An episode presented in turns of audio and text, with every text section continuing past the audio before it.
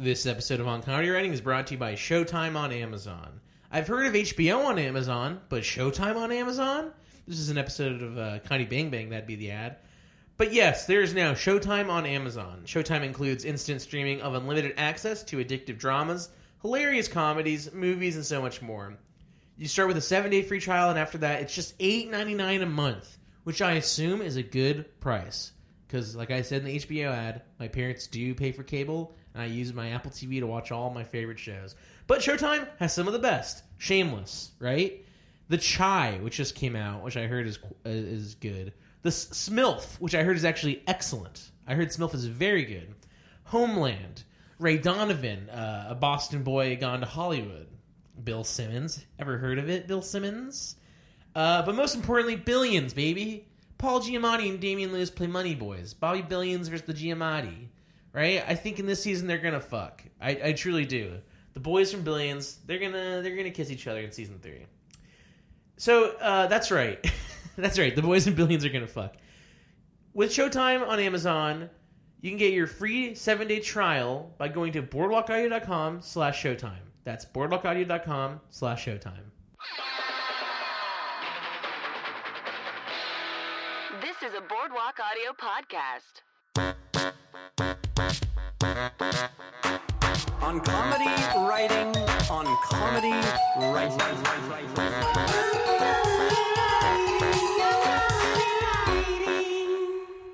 Thanks for downloading this episode of On Comedy Writing, the podcast about the business and craft of writing comedy. I'm your host, Alan Johnson. We've got a great episode, but first, the best way to support this show is by going to boardwalkaudio.com slash on comedy writing. Click the support our artist button and shop on Amazon like you normally would, and I get a little kickback. As you can probably tell from this intro, I'm a little under the weather. I'm a sick little boy, so I'll make this pretty quick. I'm doing something a little mad for March Madness. I'll, st- I'll still talk like that. I'm doing something a little mad for March Madness. For the four episodes of March, I'm doing the same sketch pitch. That's right. What's more mad than repeating the same half baked idea? Telling it to writers from Last Week Tonight, The Onion, The President Show, Mad TV, At Midnight, and more. So the first guest of On Comedy Writing's March Madness is John Reynolds. He's an OG ECB guy who's written for Celebrity Deathmatch, The Late Late Show with Craig Ferguson, and The President Show. He's also got a cool web comic that you should definitely check out. It was a really fun conversation. I wasn't sick then, so you don't have to listen to this disgusting voice. So here is John Reynolds.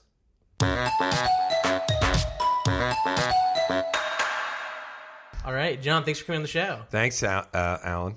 Uh, where are you from originally? I'm from the Bronx, Oh, New York, okay. and then but mostly raised in Westchester. But I like to say the Bronx because it sounds badasser. Uh, that's where I was born. Uh, and you and you were mostly raised in uh, Westchester. How'd you Mm-hmm. like living there? It was a boring suburban Yeah. lifestyle. Isn't there like a like John Cheever? Doesn't he like write Right about sub- that kind of suburbia. Yeah. yeah, Or Westchester specifically, I think. Yeah, he does. Yeah, yeah.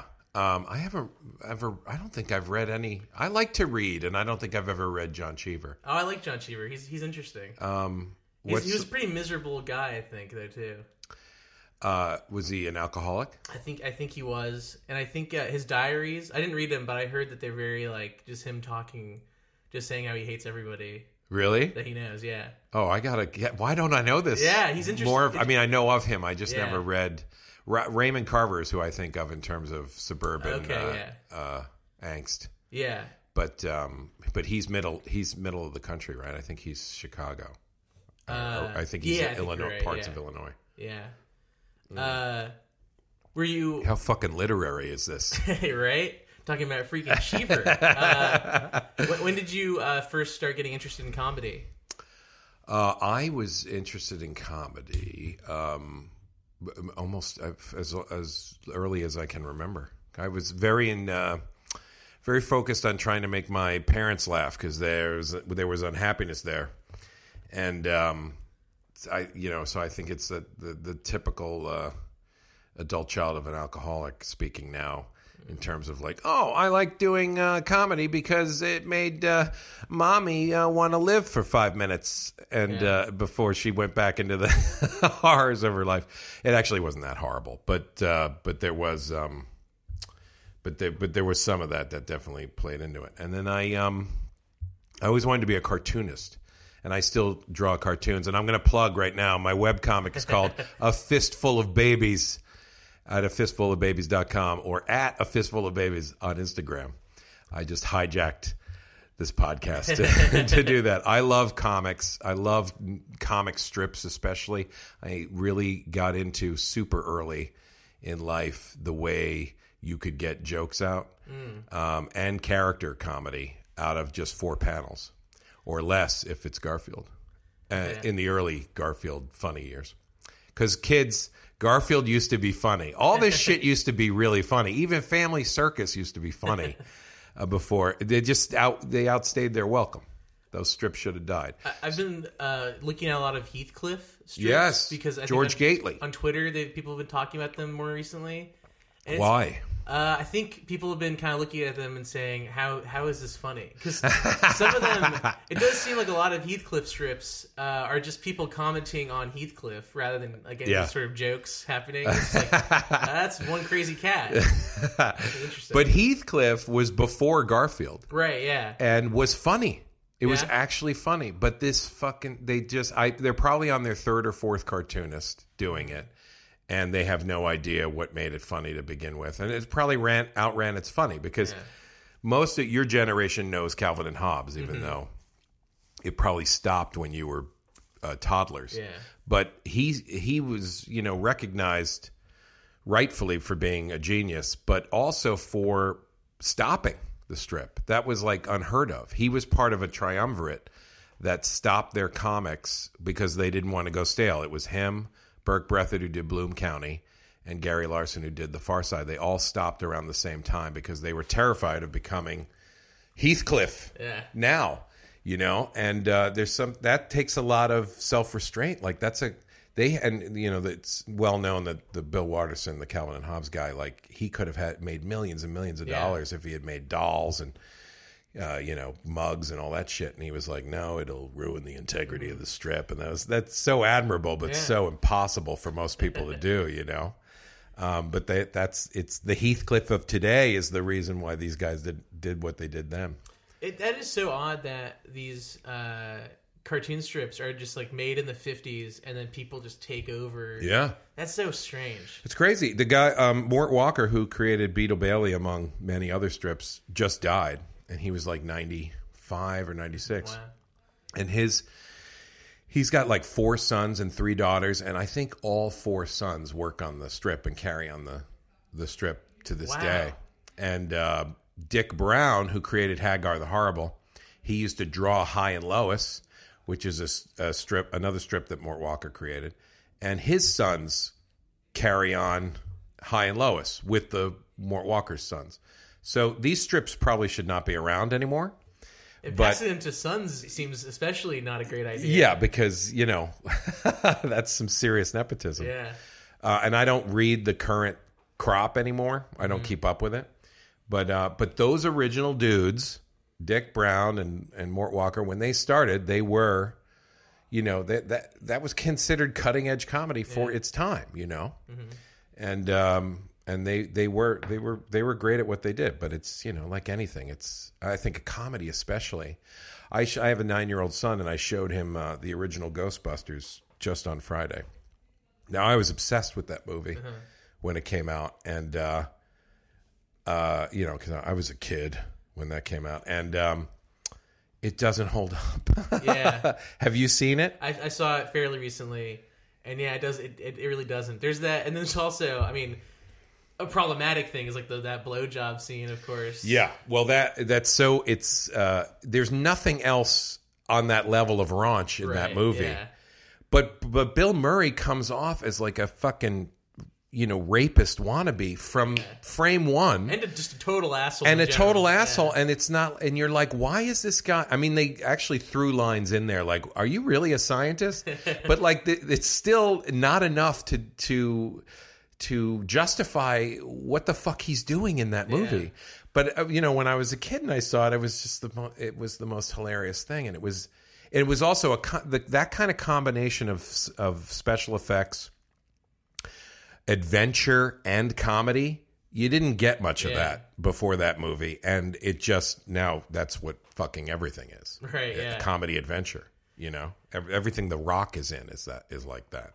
Yeah, I actually I saw Jumanji, the latest Rock film. And I actually it wasn't that bad. that's what I keep hearing. I, I haven't seen it. Jack Black is very funny in it. Mm-hmm. Uh, but it does suck that like every comedy movie has to have that hook because I guess they're trying to sell it, you know, to foreign and to like kids. I guess too. Yeah, they I they got to do that for the foreign yeah, movies. uh, Suck. yeah. They're not horrible, great. They're and uh, it's a. Uh, I saw Black Panther yesterday. Amazing acting, uh, some good stuff in it. But to me, it's like, oh, okay, now I'm I'm happy that African Americans can be in a boring superhero movie Right, because yeah. it's just a piece of shit superhero movie where where blacks get to be in it, and that's great. Mm-hmm. But it's not a great movie. It's like because it's a superhero movie, Yeah. and they're fucking done. I'm sick of them. They suck. it's it's fascinating how, especially Marvel, they've got this formula down where every movie is exactly the same quality. Yes. Where they're like, there, there's like the best Marvel movie, and the worst Marvel movie, are like, like there's very little difference. Very little, and it's and uh, it's just and they're all the same. It's just cookie cutter, Yeah. and um, but they have you know that's what they need to do to make their billions of dollars. Yeah. more power to them, I guess. I mean, have you seen the new Star Wars? I saw yes, and uh, yeah, I don't want to sound like an old piece of shit, but I fucking I was bored in that too. Yeah, I wasn't a fan of it. I liked the first one, The Force Awakens, I a I- lot. I didn't like that one because it felt No. like that was just like a retread of everything. But I, and for some reason, the retread I found Yeah. exciting. I actually, I really liked Rogue One. I thought Rogue I One. thought that was excellent. I thought that was really good. Yeah, I really like that. I'm, I look forward to the solo. yeah. one. Well, we'll see. Yeah, they could fuck that up, but Well, yeah. whatever. They've had a lot of behind the scenes mishaps with that. Mm-hmm. So you know, That's right. Yeah, I've heard some of that shit. Uh, Anyway, uh, we're, we're, what, what other comedy stuff were you interested in? Like, were you watching t- television shows? So yeah, I was uh, big into Saturday Night Live. Um, back then, PBS would show reruns of Monty Python, so I became obsessed with them, and also uh, Kids in the Hall. I was obsessed with, and um, I got to work with Dave Foley regularly on. Uh, uh, I used to write for the Late Late Show back when another unknown European white man was hosting it, Craig Ferguson, and uh, Dave Foley was one of our um, recurring uh, sketch people. So I used to write a lot of sketches uh, for him, and that was a huge fucking treat because I loved and still love the kids in the hall. They're incredible. You know, you must know their Oh, work. yeah, yeah, they're amazing. So those were, um, I would say, those were the SNL, Monty Python, Kids in the Hall were the, my biggest like influences, um, and would you know uh, see anything that anybody involved in any of those casts were did. Uh, that was that was it for me. That triumvirate.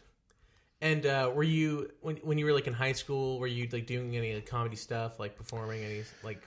I, I did um, when I was in high school. I just did the plays, and uh, I when when I got out of high school and went into college and all that stuff that we all most of us do, I guess. Um, I wanted to be an actor. After I was still doing cartoons, but becoming a syndicated cartoonist was impossible because Mort Walker and Dik Browne's sons were doing all the fucking comics, and you couldn't. That's impossible to break into Yeah. then. And now there's no fucking newspapers, so you, it's web comics, like a fistful of babies. Dot com, and um, I, uh, I, I, I was, I got more and more into acting as uh, as high school went on, and um, so I and and comedic acting. So I did uh, like I was my eyes were were really opened to theater in when I did a production of Don't Drink the Water by Woody Allen, which is uh, which was a great play to do when you're you know 17 years old. Uh, I played a 65 year old man in it, but you know that's what, that's what fucking baby powder is for. And uh, but I had a I I really that got me inspired to do more comedic acting, and then uh, acting is hard, and uh, getting other people to cast me was harder. Um, and then um, when I found the UCB in New York, that's when I was able to get my really get my rocks off uh, performing comedy and writing on your feet like that. I had never known though I read everything I could about Dan Aykroyd and you know Bill Murray and John Belushi and all and all and Eddie Murphy later and all, that. I uh, although he's a stand-up, it doesn't matter. But uh, Chicago, that whole idea of improv, I s- never understood what long form improv was un- until, of course, I took classes in it, and uh, I was like, "Where the fuck has this been my whole life?" I wish this had been around. It's such an incredible art and uh, or craft. I don't know what it's considered, but it's amazing, and um, that I, you know, I. I would. Ne- I'm. I'm in the camp that UCB shouldn't be paying their performers, but I wish that we lived in a world where you could make your living as a as a long form improviser because what an incredible uh, fun thing that is to do, isn't it? And I don't get to do it as much as I used to, but I'm going to change that. God damn it! um, did I answer the question? You did, yeah. You did. Uh, how, how did you discover UCB? I um when I uh let's see, I got out of college in the in well, I came back to from grad school, which was I was in for like 2 years in the 90s, mid 90s and that's right when you I and I came back to New York and I was like, "All right, I'm going to make it. I'll try to do this acting thing." And that was impossible. And then UCB showed up. And uh, I was trying to do sketch comedy while UCB was getting their uh, feet wet here, and that was uh, very hard because you would put up these shows at like the Duplex and Rose's Turn. I don't even know if Rose's Turn is still around. The Duplex is still here in uh, in the village. Oh, okay, yeah. They, you know, it's a piano bar, but upstairs Oh, they yeah, would yeah. they would have they would rent out the upstairs, and you could do like um, sketch shows or one person shows and stuff like that. And you could only ever get coworkers and your family to come to these things. And then uh, I finally, when the when the UCB, I I knew about them and I saw them do ASSSSCAT and stuff when they were at Soho Arts, I think the place was called. Well, when they finally got a theater, um, which was that porn theater, their very first Right, yeah. theater, uh, that's when I was like, I gotta. These guys are going to be around, and they're amazing, and I got to take classes and just try to get better at this shit. And uh, so I started taking classes there, and then by the time I got put on a team, they had been kicked out, and they were in that interim theater, which was sort of in that area that I can't remember where that was. And then they went to, uh, and then they got the Gristedes uh, place, and uh, and then I and, and I and then I got put on a house team when they were like pretty soon after they moved into that place, I think. Um, and it was just, but I was I would do, I would do uh, once I started taking those classes, I I created a or was part of a, a, a fringe group called Dark Champions with Chris Kula and Eric Scott, Sarah Burns, and Angelique George and Risa, now Risa Harms. Uh, she was Risa Sangurai back then, and Alan Corey. And uh, we would m- force people to put us up everywhere we could. At Irish Repertory Theater used to have a, a, a a night of improv and stuff. They would put us up all the time. in this bar Rififi um, used to put us up, and um, anywhere. And then uh, and then luckily I was fortunate enough to get on a team and that way and I would do whatever show anybody wanted me to do ever at the UCB. I didn't it didn't matter what it was. It was just amazing. I I couldn't get enough of it. I just uh, I lived there. I was married too and my my wife was very I'm not married anymore. Um, but she was very uh, very supportive of me during that time and I was like barely working and just spending. I was lucky that she was supportive of me because I was able to do a lot of uh, a lot of that theater. I mean, I would I, w- I was partly working, so it was it was still uh, a pain in the ass. I don't I don't know how anybody does it. Yeah. I don't. I don't. It, it, it's it's tough. Like I think like to do it to do it right, you got to really you got to obsess over it, you know, and you got to make it you got to make it breakfast, lunch, and dinner. You know, yeah. I had to because I was that bad. What What was uh, the theater like? Like during that time? The um I mean, well, it was very. Um, it felt like a uh, a giant playground that you could uh, do whatever you wanted in, and um, there was definitely the feeling of you know I want acceptance, and you know I want Michael Delaney to notice me, and uh, um, m- most of my teachers were Delaney, Kevin Mullaney, uh, Sean Conroy.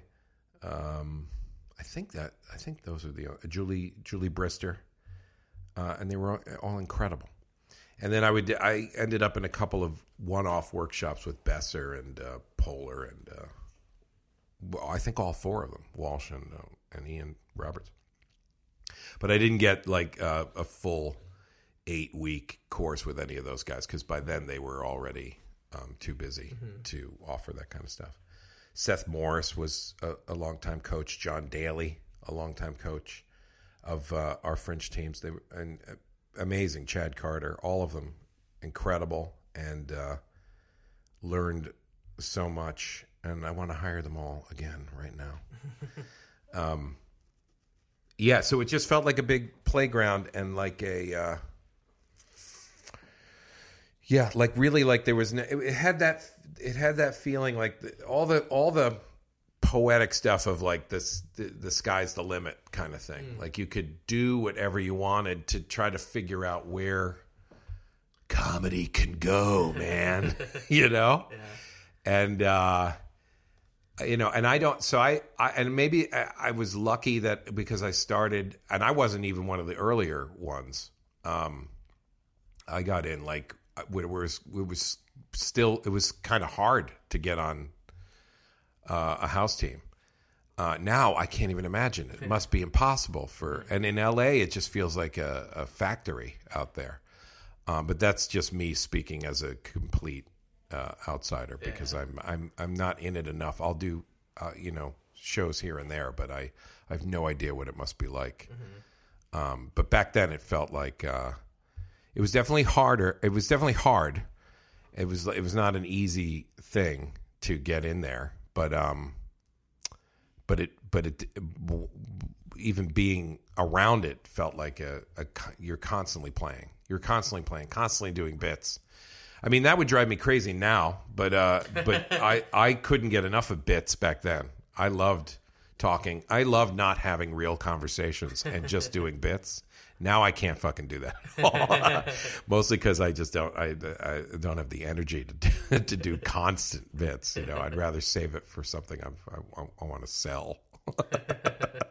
you know, it was fun, man. Oh, I wish I could get it back. God, is that Patton Oswalt's real signature? Uh, no, that was just a, a friend at a party. Uh, just wrote that on my uh, thing as a bit. Holy shit! It looks so real. It does. It does look This is- actually what you would think it would be. This is on Alan's refrigerator. Yeah, it says, uh, "Alan, you're the you're the best. I love you, Patton Oswalt." yeah. Good That's bit. great. Yeah. Yeah, there's a bit. There's a bit. Speaking of bits, Uh, so during that time, it was it was uh, mostly improv. There was no Maude night. So that's right. No Maude night yet. there there was Yeah. sketch classes mostly. There right? were sketch. There There were? were, sketch classes. I, um, I don't. Did I take a sketch? Cl- I think I took 101. Um, but I can't even remember who taught that. I want to say Chad Carter, but I can't remember. But I wrote a ton of sketches. The the, the, the interesting thing for me because I I I had been doing sketch um, before I took UCB is I would spend a month on the same four sketches and then put them up. And I was I wrote with uh, other people, so they would have four, and I'd have four, and you just you know nitpick at these four sketches for a month, and then you'd put the thing up, the show up for three nights, and it'd be over, and be like okay.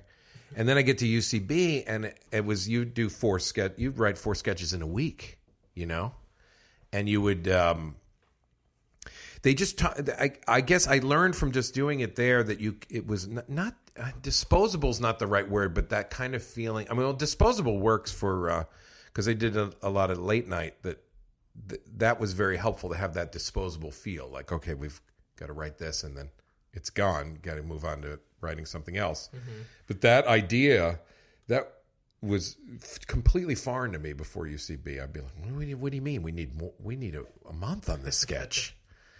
Um, and the idea that you could just uh, wor- I could that I could work faster um, was it was incredible. It was an incredible uh, growth experience for me. And, Yeah. and the sketches that you were writing before UCB were they less like game intensive, and then after UCB they were more gamey? I I feel like I mean I remember thinking about this back then that the sketches that worked before UCB, looking at them, you could see game in them, and the sketches that didn't were me trying to go for a joke, Yeah, yeah. uh, for the joke's sake kind of thing, or a myriad of fucking problems with them. You know what I mean? I I think yeah I feel like with the game, uh, that UCB teaches it i- it is just an avenue into um, finding the funny, right? Because the the problem I had to break myself of when I was at UCB was being too gamey, where you could see the game and then everybody in the audience could just in unison tell you what the next line is because you're setting it up in such a way that it's so obvious. Um, so I had to break myself of that, or at least I don't know if I have broken myself of that, but at least be uh, be uh, uh, conscious of it. How, yeah, how do you break yourself of that? Because that's something I think, like, especially if you're going through classes, that's like considered a very commendable thing because you're very clear at, t- at the top of the sketch. Yeah, But uh, obviously, once you start performing, like if you're like doing a sketch, like you don't want it to all just be pretty rote, yeah. You don't want it to be predictable. right? Right. Yeah, I don't know. I I, I know for me, I just need to. Uh, um, I'll uh, I'll trust myself a little bit more in terms of just following w- w- the funny of it and see where that goes. And if it's not totally on game, that's okay. Because I remember very consciously when I was trying to break myself of that, doing you you know the idea of like letting the game rest. So doing that, like going, oh, oh God, this game is Oh, so. I get the idea of what this game is right away. All right, let's now let's not do that. Let's not do any jokes about that are on that game. But you see, even just talking about it, it feels like it gets very mathy, and you don't you don't. The mathy thing is what fucking kills it, right? And uh, and this is why I love teaching because I taught I taught sketch for UCB for a while, and um, it, mostly in LA actually, and uh, and I was uh, I would always see that more teaching because I would see other I'd see the student sketches and I'd be like, oh, this one finds the game. The game is so strong, and then they beat the shit out of it so quickly that everything that comes after it is so predictable. Um, so try to rest the game, but then that that can also create its own um, pitfalls. But it's definitely it definitely helps uh, because it, because it, when you rest the game, you don't, and you know this from improv, an improv scene when you rest the game, right? Now you don't know where the fuck you're going to go Right. because you know what it, you know what you found. So where are you going to go uh, next? And then that makes it exciting. Might might find another game in that. Yeah, sure. like that kind of that that stuff is really cool. I found lately when I've been writing sketches, if I felt like it's being too predictable, I just do like an absurd left turn, Yeah, which uh, is sometimes good, sometimes terrible. yeah. A lot of the times, do you feel? Because my interpretation of that is, oh, I've hit the end. Y- That's um, the end of the sketch. A little bit, yeah. When I when I say like, yeah, it when that that does happen as like a button almost to the whole thing. Yeah. Um, and yeah, I don't know. This is why I like comics because you can get the some of the best comic strips actually have a game in them, Right, yeah. And then you get you just do the best joke, and it's over in four panels, and you're done. Yeah, that's true. You know. Yeah, it's interesting. Um, but that doesn't help with 30 page scripts, unfortunately. that becomes a different. Well, like character game is, uh, you know, if a character is uh, interesting enough, right? He's gonna have he or she is gonna have a couple of games, so those can always pop out in whatever the scene is. It can be several different things. Um, that's that's another like that's good to think of that's good for me to think that way when i'm writing longer stuff But when but it it would it would be helpful also when writing a sketch. Like why not have this character have more than one dimension to them? Yeah. That would be nice in some sketches. Uh, The kids in the hall are like incredible Yeah. with that. You know, they have a, they had amazing characters that could play different notes Mm-hmm. of comedy, right? And it's like uh like just like in a mono scene in improv, like you have all the different uh there's so many different things in the air, there's so many different games that each character has and whatnot. Yeah. It's kinda like that I guess. Yeah, mono scene is a great um that's a great form to think of with sketch. Yeah? Yeah. Think I think so. I mean, obviously you don't want your sketches to be that long, but? Right, yeah. if you can boil that down and find other avenues within the four or five pages of the sketch Mm-hmm. That that you know a, a squashed mono scene that's a good way to think of it i think Interesting, yeah. Uh so one of your one of your first jobs that you had was at Celebrity Deathmatch. yeah that was my first writing job ever How, how'd you get that uh, job? that was um, the internet was just beginning and a friend of mine uh, found s- uh, a, uh, a boutique literary agent who was had the call out on the internets for uh, clients. She would read people anybody. Oh. and um, so my buddy and I had uh, this is pre UCB, so uh, he and I had been writing these sketches in this this other group, and um, he uh, he said let's submit our stuff to her, and we did, and she took a chance with us, and she was she's amazing. She was amazing. She was a Jehovah's Witness, and that, that is a great quality to have in an agent. Yeah, I can imagine. She would not stop. She just every phone was a door that she was knocking on, and she was relentless. And she got us a meeting at Celebrity death match and we met the great Eric Fogel, who I'm still buddies with today. And um, he uh, he met with us, and uh, his head writer, who I think was a guy named Matt Harrigan, who was great. I'm sorry, Matt, if I'm fucking up your last name. And uh, and we um, yeah we wrote a we wrote several scripts for them for their i think their last season or last two seasons it might have been and uh yeah and that and that show was so great because I, I, I love as you as i've said i love cartoons and i love animation and stop motion is intense and awesome and uh and fogel's super creative and he he uh you know because it was the end of that first first couple of seasons for them they had been doing so many deaths that to come up with a new comical death oh yeah. was very you know I, we would go my buddy and i would go in there and we would pitch and they like, did well we did that with sigourney weaver killed we killed sigourney that way and i remember i still remember to, to this day that I came up with this death that he was just floored with that they hadn't th- they hadn't thought of, which was it was Helen Hunt versus this is going to date everything, Leelee Sobieski, which I don't oh wow, okay. think yeah. anyone remembers her, but she was like a Helen Hunt doppelganger. She looked Oh, a lot Okay. like Helen Hunt. So that was the whole point of the fight. That oh, Helen Oh, Hunt okay. Helen Hunt was pissed that Leelee Sobieski was an actress and looked like her. So they wanted to kill each other. And so the the fight move I came up with that they hadn't thought of yet was Helen pushes all of Lee. They, they both had very long blonde hair. Helen pushes all of Lily's hair into her mouth, stuffs it in her mouth, that it comes out. It splits inside her head and comes out both her ears. hair comes out both her ears, and then Helen Hunt grabs the her Lily's hair that's coming out of her ears and yanks it, and her whole fucking head turns inside out and explodes. and Fogel was uh, uh, ecstatic for that that move, and uh, and but that took. I remember being like, we were like. We were there for like an hour trying to come up with a kill move because they had been through so many.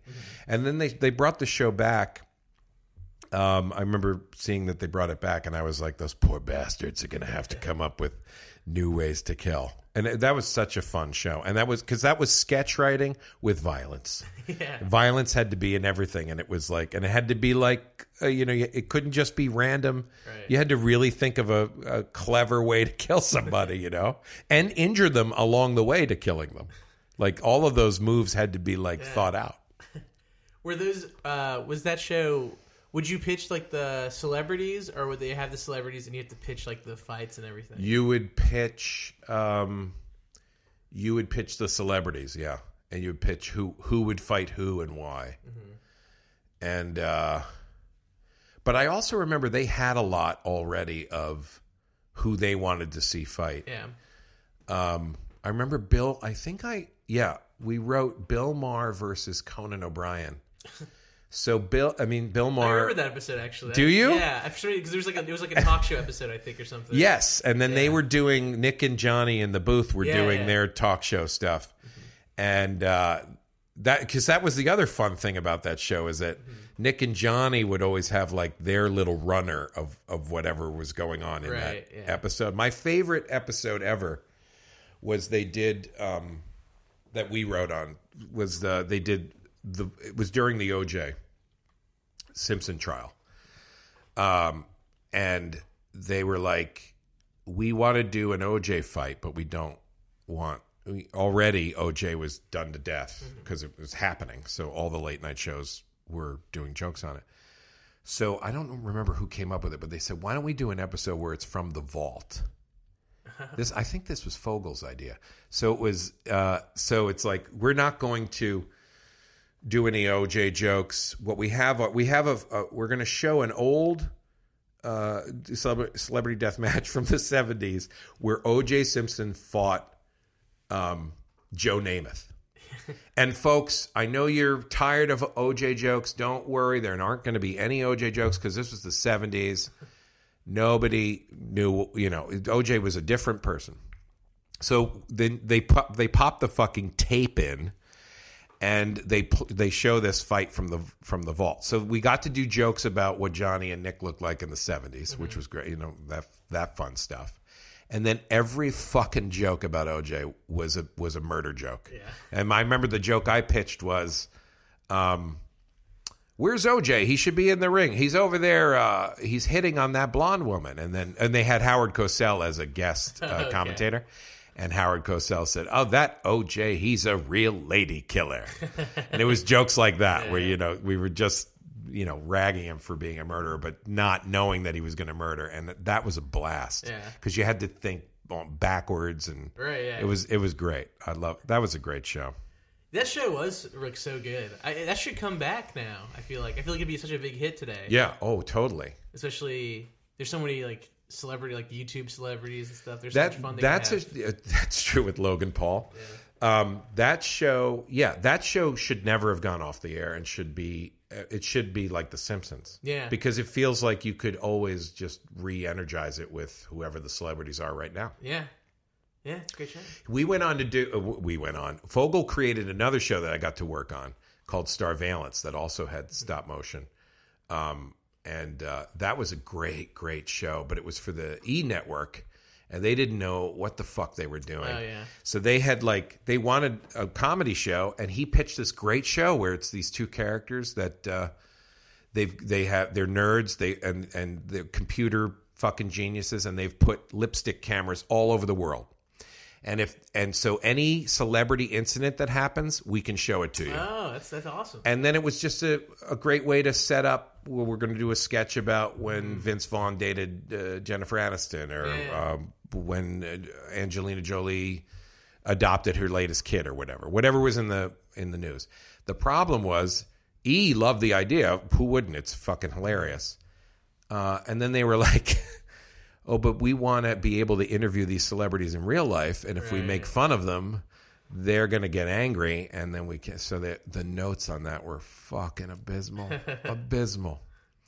Um but that show was Bryan Tucker who's on SNL he was great and me and Eric Scott and Katie Dippold uh, who's a good friend of ours from the uh, from the UCB days. And it was it was just the four of us I think and Fogel and it was so fun. And it was just like that, that's another show I could have been like let's do this for decades. Yeah. and you could have because the comedy engine of it was was very simple right? Um, wrong network wrong network.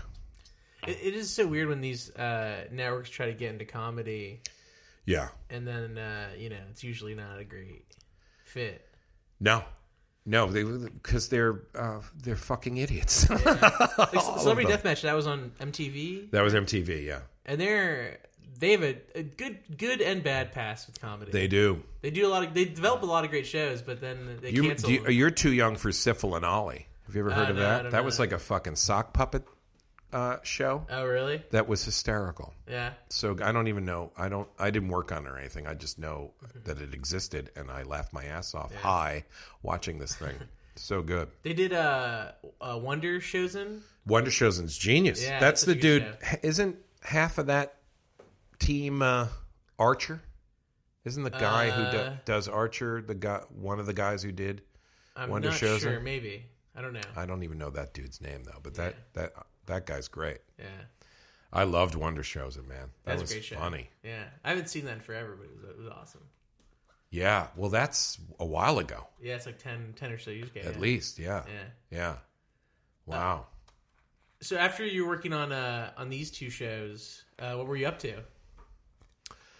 I um so what I I worked on those here in New York and um then I would did I, I do a lot of kids back then I did kids and I I still do kids when I can animated shows those shows the best of the kids animated are just as funny as anything adult oriented because the ones that are smart about it like SpongeBob and Steven Universe and Adventure Time um, and Uncle Grandpa, they know that the real money is in all ages. If you, which is what Pixar does, right? And the best of Disney is they know how to be funny for the four quadrants, as the execs like to say. And um, so I I love working on that stuff when it's when it's like that. And um, uh, so I would do freelance uh, kid stuff um, in New York, mostly stuff that never saw the light of day. I'm trying to think if there was anything that I worked on that was.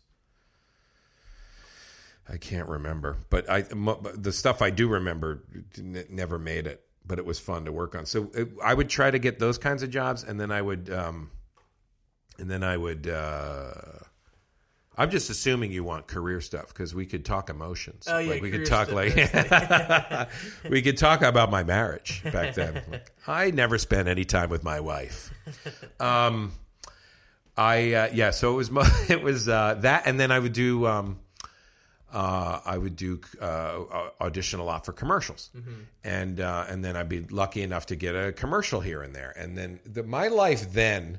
This is I didn't move to LA till like 2006.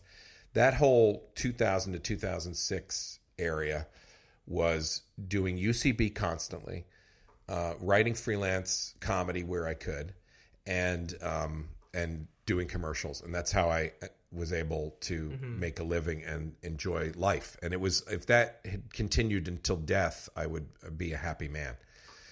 Um, but uh, I had, um, but I, I got asked to submit to uh, Ferguson and then uh, got it and then uh, moved to LA and then my whole I'd never been I would go out to LA for meetings and I would do occasional writing like uh, quick writing gigs for like a week or two in LA for stuff that didn't also didn't get off the, a lot of like development stuff Yeah, and um, it's crazy how much like that's like a whole industry of like writers development development. Oh, yeah. development. Yeah, it's kind yeah. of crazy. that There's like writers out there who are like, man, they don't have a single credit, but they're like working constantly. Yeah, and the, and then you get and then there's if you don't get if you start to not get stuff produced, that affects your career as well. Like Right. whether you get hired for that stuff anymore. Yeah. Like it's uh it is pretty crazy how much money they throw at, at, at that stuff. Yeah, that doesn't make any sense. No. Well, you know, like with web series and stuff, that when that's started to come along, that started to make them go, well, why don't we just buy the like Broad City? Why don't we just brought buy the this web series that is good and let them do a television show because that'll probably be good, Yeah. right? And then and then the development is done for free for them because those two were already doing the web series for the because they wanted to do stuff and uh, so some of them have gotten that some of them have gotten that idea like we'll just buy web series Right. um, i don't know how many uh, web series are getting bought for that Yeah, it feels like that, that time is kind of done.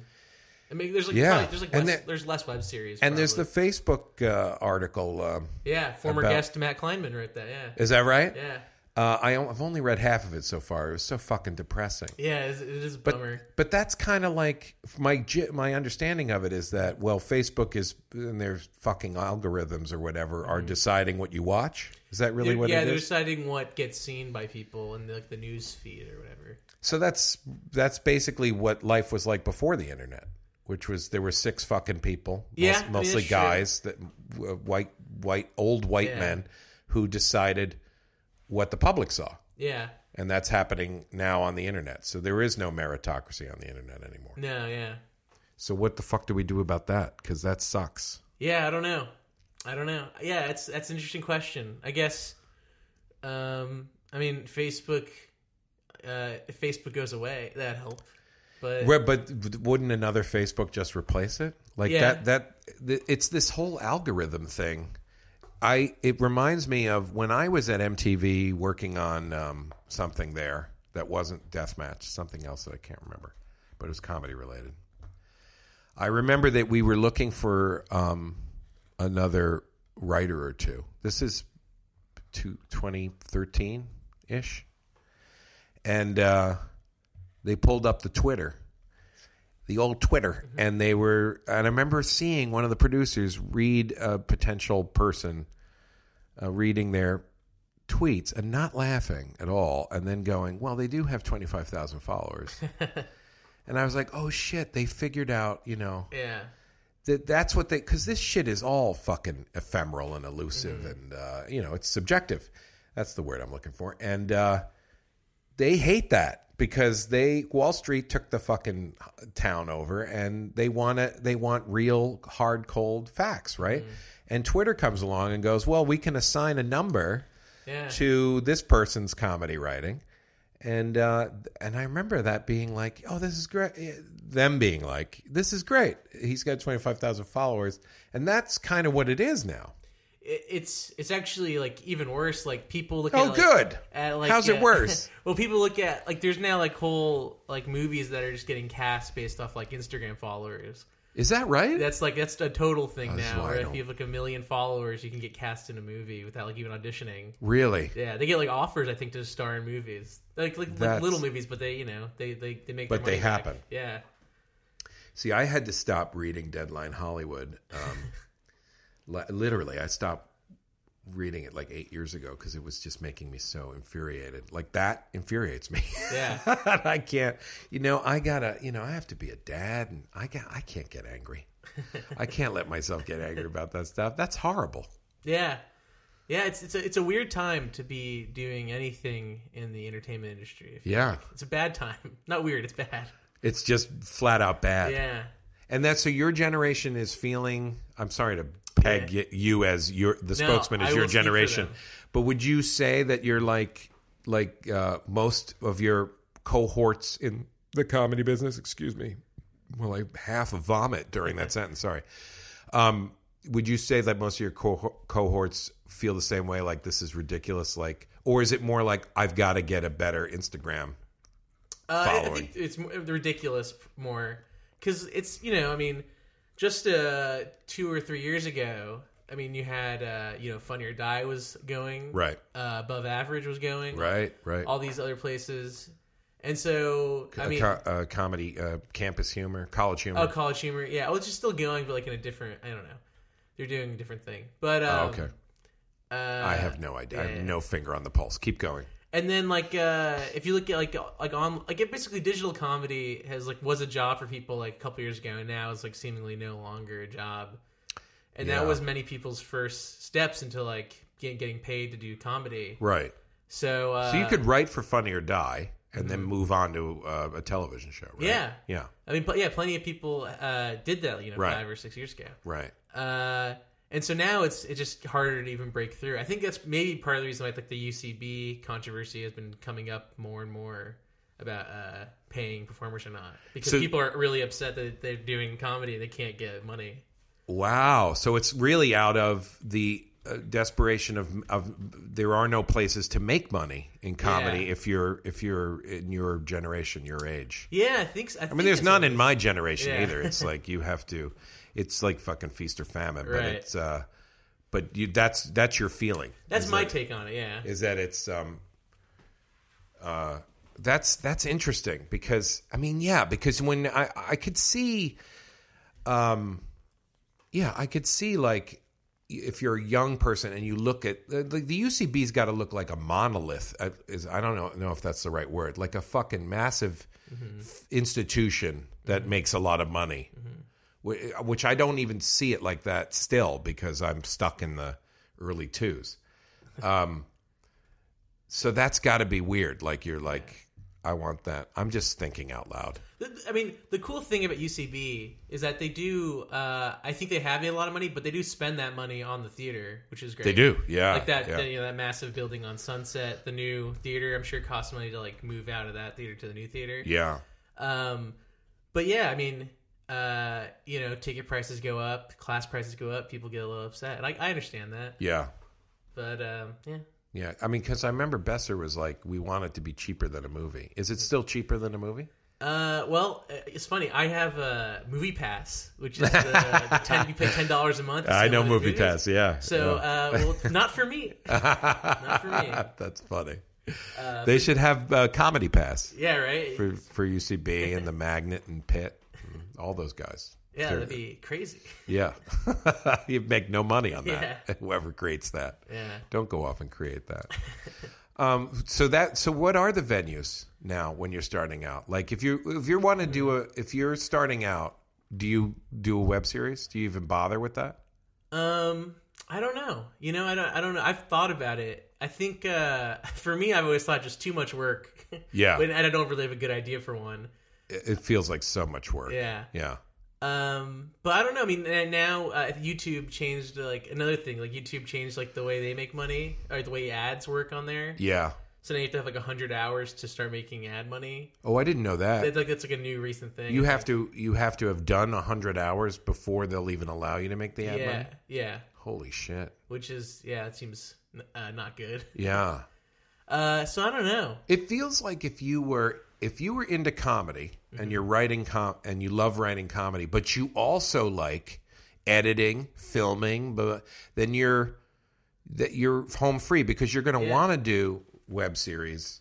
Like I could never do a web series because I don't give a fuck about pointing a camera at mm-hmm. anything. Like I and I, I don't know how to. Like I could, you know, I saw this movie on Netflix, Tangerine. Have Oh, you heard yeah, of this? yeah, I saw that, yeah. That was made on uh, iPhone. uh, the iPhone. Yeah. Fucking awesome. It was. I love that movie. Mm-hmm. And uh, it doesn't look like it's on an iPhone. Mm-hmm. If I did a movie on an iPhone, you would know it was on a fucking iPhone. But whoever made that movie, that person loves making a, a movie. They love everything about that. So that's why you don't. That's why it doesn't look like it's on an iPhone. Like so, that person, whoever they are, g- can get away with it. You know, that's what you really. That's what it feels like you have to be. You have to wear so many hats. Uh, I, am wearing the wrong fucking hats, Alan. I'm actor and writer and uh, fucking uh, old man. Like the, these are the wrong, old man hat. Like these are the these are the. I uh, I, I did that. I did that. Um, I uh, those are the wrong hats. You should be wearing director hat and and uh, lighting Yeah. designer hat. Yeah. And you know that's what those are the hats you need plus comedy writer and comedy actor. Yeah, You know. yeah. Certainly, I'd say comedy writing is not valued right now. In No. Well, yeah. and of course, Twitter cheapens that, right? Because Yeah. it feels like any uh, Twitter has created the world's largest room, comedy writing room, yeah, yeah. and uh, it's all it's watered everything down, hasn't it? I mean, it's just it, it makes you just have less respect for people who can write a good joke. I Um, think. Well, I would say actually. Well, I would say I think I find some of the funniest stuff that I like consume is on Twitter. Is like just jokes on Twitter. Yeah. Uh, but that's usually like, weirder stuff that you wouldn't like, not like topical humor or anything like that. Right. Um, Well, then you that's the other that brings up another point, which is it used to be that you've I'm speaking from late night experience. It used to be that you value the uh, person who can write the comedy in the host's voice, right? Right. and uh, that doesn't happen anymore. Oh, First of all, Twitter is like uh, y- y- y- you can find the people whose voices you love, and they may not be mainstream, and a lot of times I bet that, I bet they're not for most people. So you can't trying to find that mainstream audience. Um, who's the the four major networks are looking for that, and that's about it, right? Everybody Right. else is trying to go into into uh, their niche hunting, right? Yeah. Uh, I'm just trying to figure it out out loud with you here. Yeah. No, I'd love to figure it out right now. Um, because I can't even read Twitter anymore because everybody's tweets look they're all they all feel the same to me. Yeah, I mean, certainly, uh, you know, Trump's had that effect on Twitter where he's, Yeah. he's ruined it for everybody Yeah, for like by being himself on that on the account, and then everyone Yes. talking about him all the time. yeah, and it's it, it's too much. Yeah. Yeah, it's overwhelming. I think I, I went to like I think on Twitter there's like a Discover tab, and then it like has like a list of like like so they have like a list of like thing like different groups. So Yeah. to like comedians, Uh huh. And literally every comedian was just talking about Trump like very seriously. and I was like, yeah, I guess that's that's what Twitter is now. Oh God, that's so depressing. yeah. Excuse me while I belch some more. um, uh, what? Where were we? Uh, you just got hired for the Ferguson show. Oh, yo, you were going through my timeline Yeah, still? yeah, we're going through your timeline. Yeah. So uh, I'm on Ferguson, and he was interesting because he did not. He had an uh, he had an interesting way to do the monologue, Yeah. which was he wanted to do it in a storytelling way, but still try to keep it topical. So, um, so that was I, I I I would I started to get jealous of the Conan writers who it felt like they could write whatever the fuck they wanted Yeah. because Conan was all about um, Conan uh, was like UCB on television. You know, I mean, he just he he wanted to experiment and still does, right? And uh, and Craig had like a very it was a very narrow window because it had to go through his life experience um, a lot of the time. So, uh, but the but that said, we still got to do a lot with that show, and I got to do. I got to perform a lot on that show, and he was very good to me that way. And I got to p- pretend to be him, and uh, uh, I did that for like uh, two or three. I was there six years, which is too long for any show. You should. Uh, the, a manager once told me that you on television you should only ever be on a show for two years max. And Really? Then, and then leave, yeah, because it's just too. You start to get sick of everybody, and you probably learned everything you're going to learn on that show, and that was definitely true for me. But I was having too much fun, and and there's money involved, and a kid was born, and all that shit. So I just stayed, and uh, but then he he stopped doing sketches. I helped create that robot sidekick of his, and he fucking that was supposed to be like a week, and he fell in love with it, and the and then he made it made it sentient. And originally, it was just like recordings of Craig did the voice, and he would hit a button, and a, a random line would come out that we would write, and then he would riff off of that because he was amazing, still is amazing at riffing, and. uh and then he he went, I'm going to make it sentient, and so he hired uh, Josh Robert Thompson to play him. And oh God, Josh, I hope I said your name right. And uh, he plays he played Geoff, uh, the robot sidekick, and then that was it. There was no sketches, no nothing, like barely a monologue. He just Yeah. wanted to talk to that fucking robot the whole time, and you know, it was it had its good, and like anything, it was good and, and, and bad, you know. Uh, but that was it. He sort of, I think he was done with late night, and uh, and then so was I, and then I left. And then from there, I went to DreamWorks, and I worked on uh, the reboot of Mr. Peabody and Sherman. And then I was developing a property of theirs that I can't talk about, and then I left that to come to New York to write on the President Show, and that's what I'm working on uh, nowish. Uh, We're in limbo right now, but go, going back to Ferguson real quick. I just had to get through the timeline because yeah. once you told me what the goal was, then I and I finally my brain listened to you. I had to get us up to date right to now. Then I came here. Uh, so the monologue, you would the writers would write that. Uh, Yes. Oh, interesting. Fer- I, I never knew that because Ferguson would always he famously The genius of that dude is that he makes yes, he tears it. You're making a tearing up motion. He um he makes uh, he's a great actor. Mm-hmm. He really is, and he's a great writer too. He's very funny, a very funny writer, and uh, he makes um he makes everything that he reads uh, seem like it's coming out of his brain for the first time. He's really good at that. So what we would do is our days were uh, in the morning we'd get in and he would pick from the writer's assistant would write up a news menu for him of what the top stories are that Craig would probably like. Craig would pick one and then we would the head writers would assign us um, what the topic was and then the parameters of the topic. Don't hit this, hit this more than this, and that kind of thing. And then we would just basically write um, for two hours, I think it was, uh, as many jokes as we could that would fit the body of the sketch, and then hand those in. And then while they were picking those, in the meantime, the head writers are sculpting what they think the monologue is going to be. Then they pick the jokes from what we handed in that fit the thing that they were creating. And while they're doing that, then we wrote, we would just spend the next hour and a half, I think it was, writing straight up topical jokes. And which, so we were doing it backwards because we would write the, for the main body of the monologue first, and then write what would come at the top Oh, of I the see. monologue Yeah. last. Um, and from, so he would start with a couple of topicals and then lead into it and then use a topical that would lead into the to the body of the of the uh, monologue. And then um, we would in the begin when i first started writing there we had three meetings a day. We, where we would meet with him first thing in the morning at like nine nine in the morning and go over the news menu with him and then go out go to our desks and come up with stuff then come back at like one i think it was he would look at it, then pitch. We would pitch more on that, and then at like three or three thirty, he'd look at it again.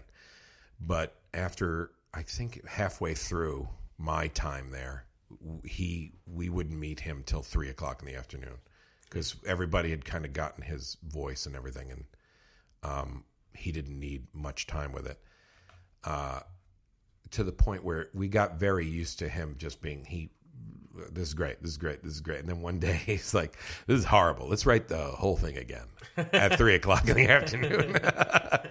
So we all that's when we all had to be that's when i knew i was a professional because like oh jesus. All right here we go. Uh, what's it starbucks? All right. Blah, blah, blah, and just and pitching jokes uh, in the room uh, which we did a lot of in the beginning when I started there, and then got away from, and then that one time got back to. Um, but I think there were a, a little bit more than one time that that happened. But uh, and then he would, and then while he was uh, rehearsing, if I wasn't in the rehearsal, uh, I would be writing with either myself or um, a, a guy named Joe O'Brien, uh, who's also a UCB uh, person. Um, he also wrote on that show, and we would write a lot of a lot of sketches together, and uh, so we would be writing stuff for the coming days, and uh, to stock up on the sketches that way. That was pretty much our routine there. How would you generate ideas for those sketches? Um, they would be, I mean, obviously the news, whatever was going on in the news, but it always had to be uh, filtered through Craig, right? So, um, and he and Craig's a citizen of America now, but at when I started, he wasn't.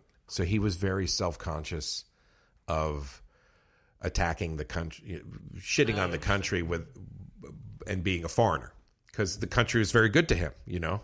So he felt weird about that. So he he had a very, real touchy, feely weirdness with uh, a, a lot of topical stuff. So that was uh, difficult to dance around. But when he became a citizen, it was it was easier. I think he became one um, after my second year there. Um, so we we would always try to find new stuff that we could gear towards him. So, for example, like Oprah Winfrey, I remember in I think it was 2010 maybe. Um, it came out that she had a half sister, and that was like big news at the time. Oh my God, Oprah has a and is it a real half sister? or Is she bullshitting? You know, and it turned out she was real. So I pitched myself as Craig's half sister. so uh, we did a we did a few. Um, they weren't even sketches because he he was he was like let's just because I had done so many sketches with him. He's like let's just improvise it.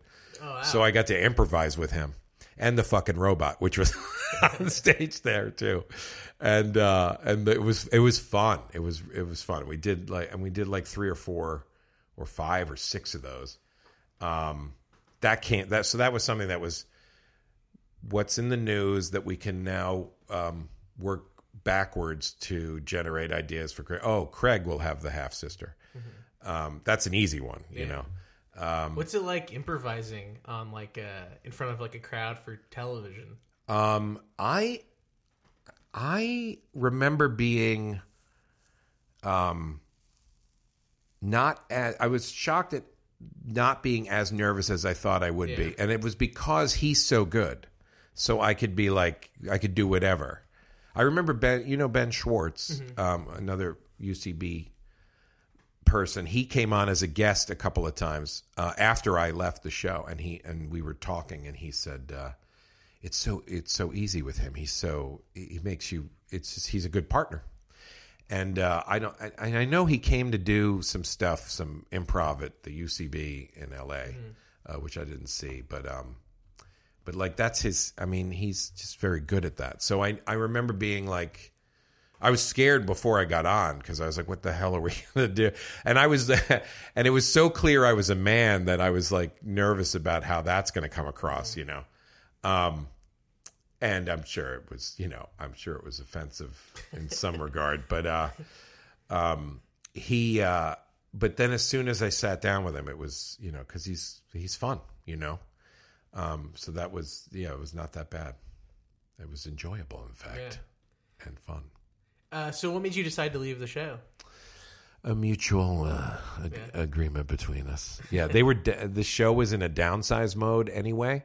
I think he knew that he do- didn't want to come back, so the uh, uh, or not not come back, but I think he knew he was done with. Um, he was going to give up being a host.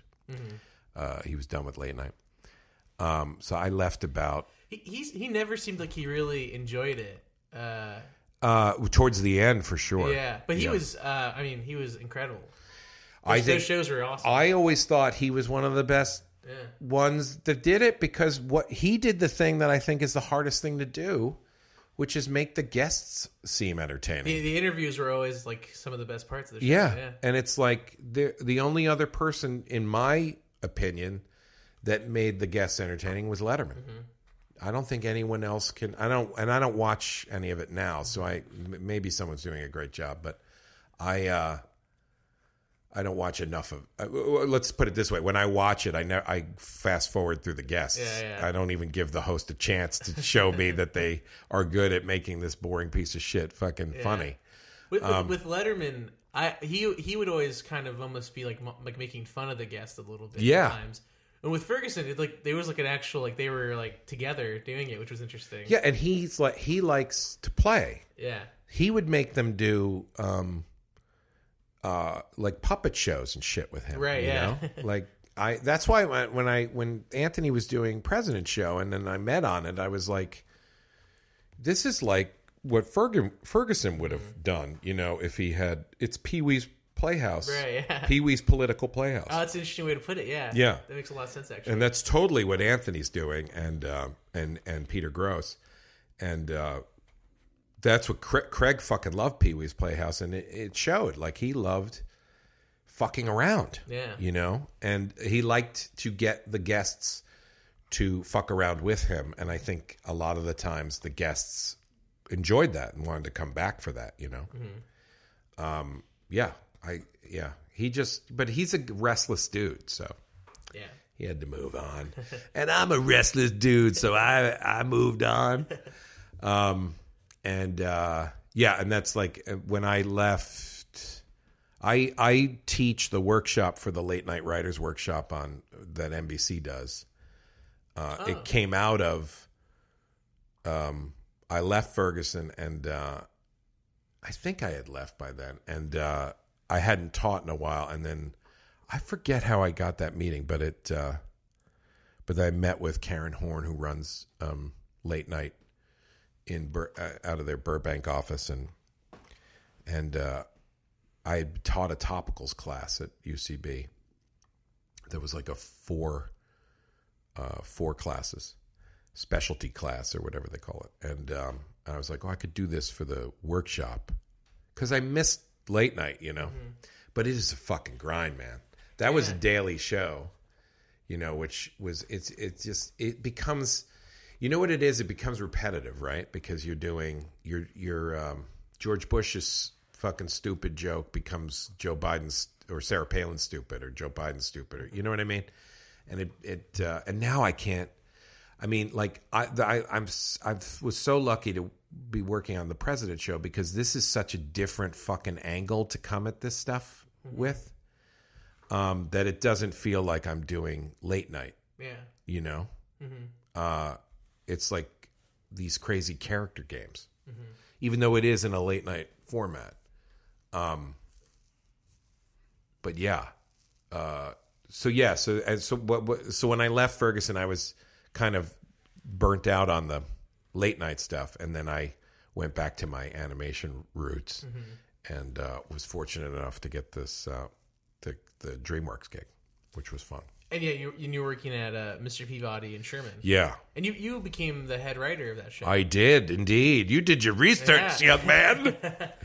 uh, what's it like being a head writer for like an animation show? it's uh, it was a lot of fun. Um, the people I worked with were great. We got to work with the board artists, um, and it was it was a hybrid show. So we would write these detailed outlines, and then they would go and storyboard that, and then we'd come back and then punch up their script. So it was you were going back and forth finding these finding the story and the comedy together but uh, our boss there uh, was really great at structure and um, and comedy i mean he's, he's very he's very good and he uh, he he packed a lot of story into those uh, those episodes and i learned a lot on uh, working on that show. Uh, so i was basically um, i was mimicking him. Yeah. as the head writer like just trying to do my best version of him. Uh, but it, yeah, I, I loved it there, and it's um, especially getting to work with cartoonists because, as if you've been paying attention, I wanted to be a cartoonist, and I do cartoons. A fistful of babies.com. I'm an asshole. Uh, did you have to familiar familiarize yourself with like the the lore of uh, Mr. Peabody and Sherman? Um, I uh, used to get high in college and watched them on VHS tapes. Uh, I was uh, I love Jay Ward, and so I used to watch the Rocky and Bullwinkle show a lot.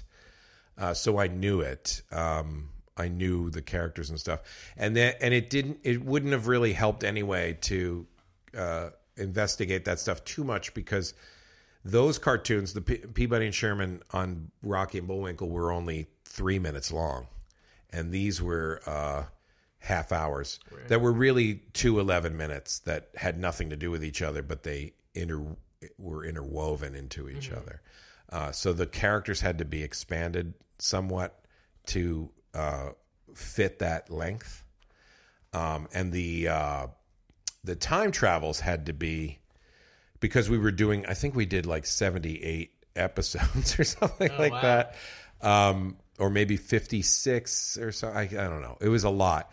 That's a lot of uh, that's a lot of time travels. That's a lot of that's a lot of history uh, figures in history right? So you couldn't do like the standard like it's lincoln you know it's oh, george washington is a liar you know and they got to fix it and make him honest again it, we had to dig a little deeper into uh, into uh, history.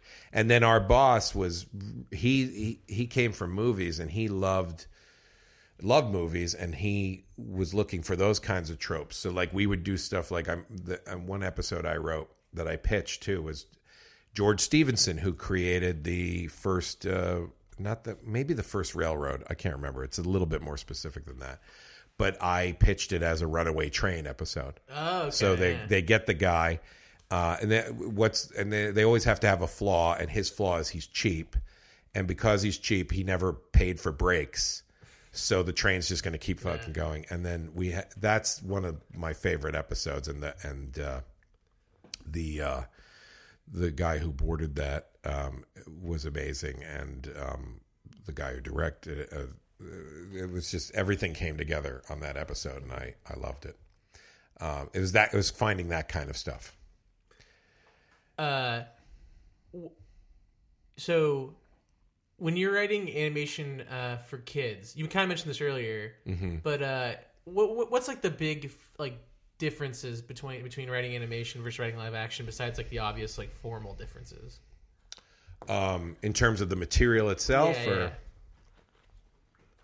Uh, well, the first big thing is you can't do anything with sex with kids. Right.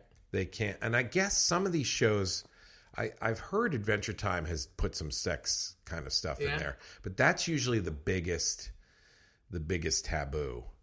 Uh, obviously, you can't curse either, but uh, but um, you can't you can't curse on network TV. So uh, so there, uh, it's really the sex thing. And then I would say, like, the biggest uh, challenge, uh, which is different from live action, is not making the female characters boring because the problem you always run into, or the challenge, if I'm being positive about it, is the executives are very sensitive to female characters being anything but heroes. Okay. So it's very hard to do a female character that has quirks because there's the execs are so sensitive to that coming off as us bashing women. And this has been around since I started. It has nothing to do with Me Too or any of that. Mm. Like in 2001 or 2, I remember working on a show where it was like we wanted to make uh, a girl character. Uh, I remember it was something like psychic or whatever, and they were like, "Oh, it's, going to look like she has a." Girls are mentally ill. All girls are mentally ill. Like I was doing to you earlier, saying you're the spokesman of your generation. That's how every exec treated and still treats. And some, not everywhere, but in, in, I've seen enough of it where it still happens. They treat every female character like they're the spokesgirl for all girls everywhere. yeah. So the boys end up getting uh, the the boy characters end up getting the funniest stuff because they're you know it's a weird sort of thing. They want to be protective of of bashing uh, uh, women, but they it can be restraining to the point where the character is boring. So we were able to push through at DreamWorks. They were really good about this, I thought, um, and we were able to push through on a lot of that because we had like we did Annie uh, Annie Oakley, and she was uh, she shoots off at the mouth Right, was yeah. her flaw, and then that literally her mouth becomes a gun at the end, and um, and uh, so we could do quirky women. Which was which was good, and because that you know we're all fucking freaks, Yeah, yeah. no matter what your gender or race is. Why would you want? You don't want to water that down. You know, you can watch, You can be a freak and not smack an entire gender at the same time, you know, or, or um, uh, represent them in a in a poor way, right? But I always feel like that is like one of the you never get that in live action. Um, and the thing that's the same is they expect the best shows, especially, expect the same level, high level of comedy for a kids show as they would at live action Yeah. and it's I think the um, you know I think the the uh, uh, stereotype, of course, is you hear kids show and you're like, oh, it's dumbed down for kids, and that's not true. Most shows want to be, most of those shows want to be as funny as uh, Blackish, you know, and they they just don't want you to mention race when you do it. Um, so it makes it tougher, and I think it's uh, Robert Crumb. You know him; he's an underground cartoonist, right? And filthy. He's a filthy motherfucker. And Charles Schulz, uh, Peanuts, right? And they they were on a panel or something together, or or maybe they were asked this individually. But uh, Robert Crumb said, "I could never do what what Schulz does, but Schulz could do what I do." Oh, and it's tougher and it's tougher for it's tougher to get like that's a it's a it's a real challenge to get good comedy out of out of stuff that, like peanuts which is hysterical and it's um you know the comic strip back to comic strips he for me his only lame period was the 1980s i mean their fantagraphics is collecting the entire um, run of his strip all 50 years so now you, you kids can go out and buy that and it's so good.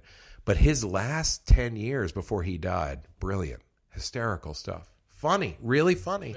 But it's people don't think of that because they think of fucking MetLife commercials with the peanuts characters and you know it was all that watered it all down. But he did the strip until the end and he and he was a funny dude. That stuff is funny. This peanuts strips in the 60s i feel like such a fucking old cranky man. But that shit is funny. I don't care what anyone fucking says. That's where comedy is alan. The 1960s peanut strips. They're fucking funny everything even chris chris rock said i don't care who you are if you're me meaning chris rock or or ray romano whoever everybody or or uh uh uh god who am i trying to think? Ke- kevin hart i don't care who it is. You all have to have a little henny youngman in the middle there because henny youngman represents what comedy is. It's set up punchline right and it's like it's that's the purity of it that everybody else gets to bounce off of or grow from, right? And Chris Rock recognized that. That guy knows comedy, right? And so Henny Youngman, Peanuts, it's all the same, right? Yeah. Well, the the the football joke is a very Yeah. just simple. That's like what comedy is. Yes, that's uh, exactly. That's simple building blocks of comedy right there. That football joke. Yeah.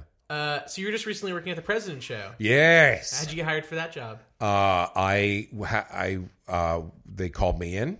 They knew I was in New York, um, and I met with them. I knew Anthony because he came up right behind me at UCB, and so we used to perform together. And he reminded me of this that I used to coach his uh, first uh, Harold team that I'm already forgetting the name of. Um, and uh, I think he's hysterical, always have. And uh, I, um, you, uh, you know, I, I would see him here and there, but I, he was in New York and I was in LA.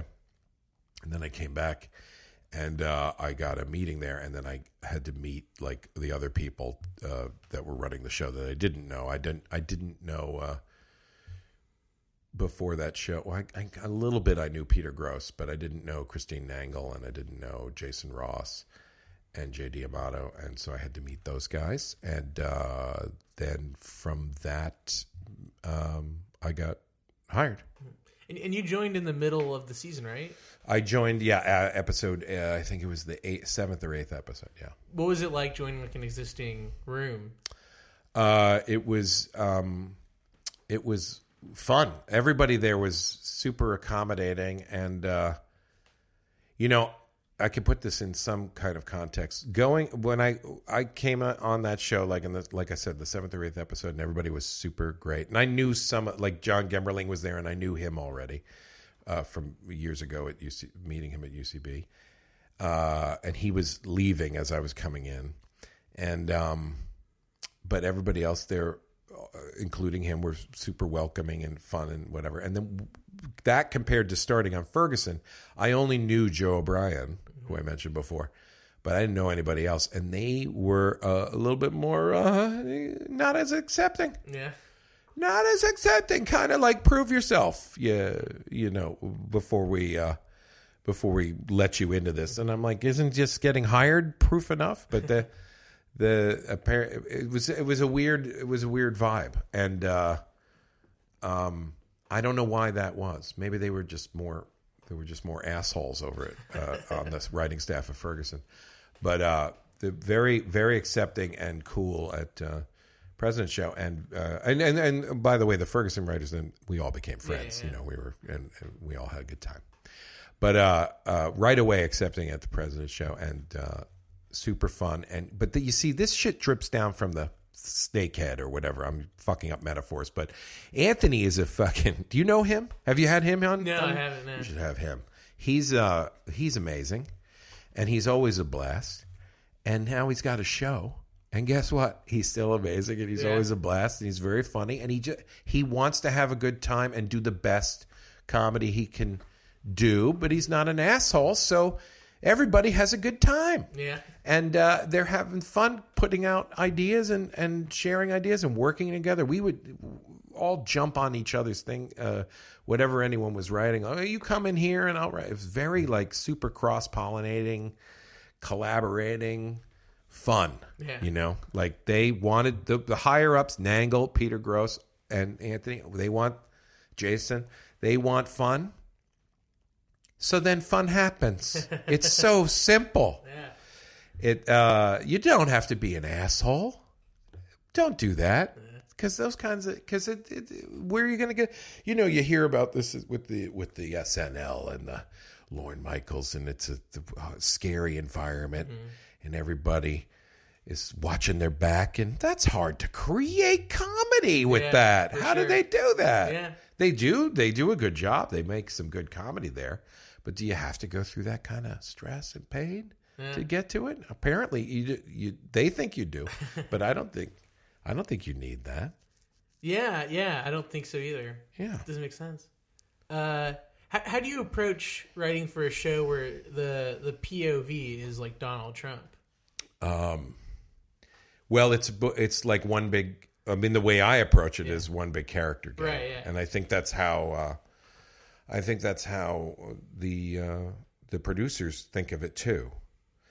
You know, and every show that's topical has has back to Twitter again. Like we want to make sure that we're not doing the same jokes that are on Twitter. Now, we have one advantage, which is Trump would not say Right. most of the jokes that are uh, said about Trump on Twitter. So we, we're coming from that angle already gives us an advantage, um, which is great. Uh, but I would just say it's like one big. It is one big uh, character game.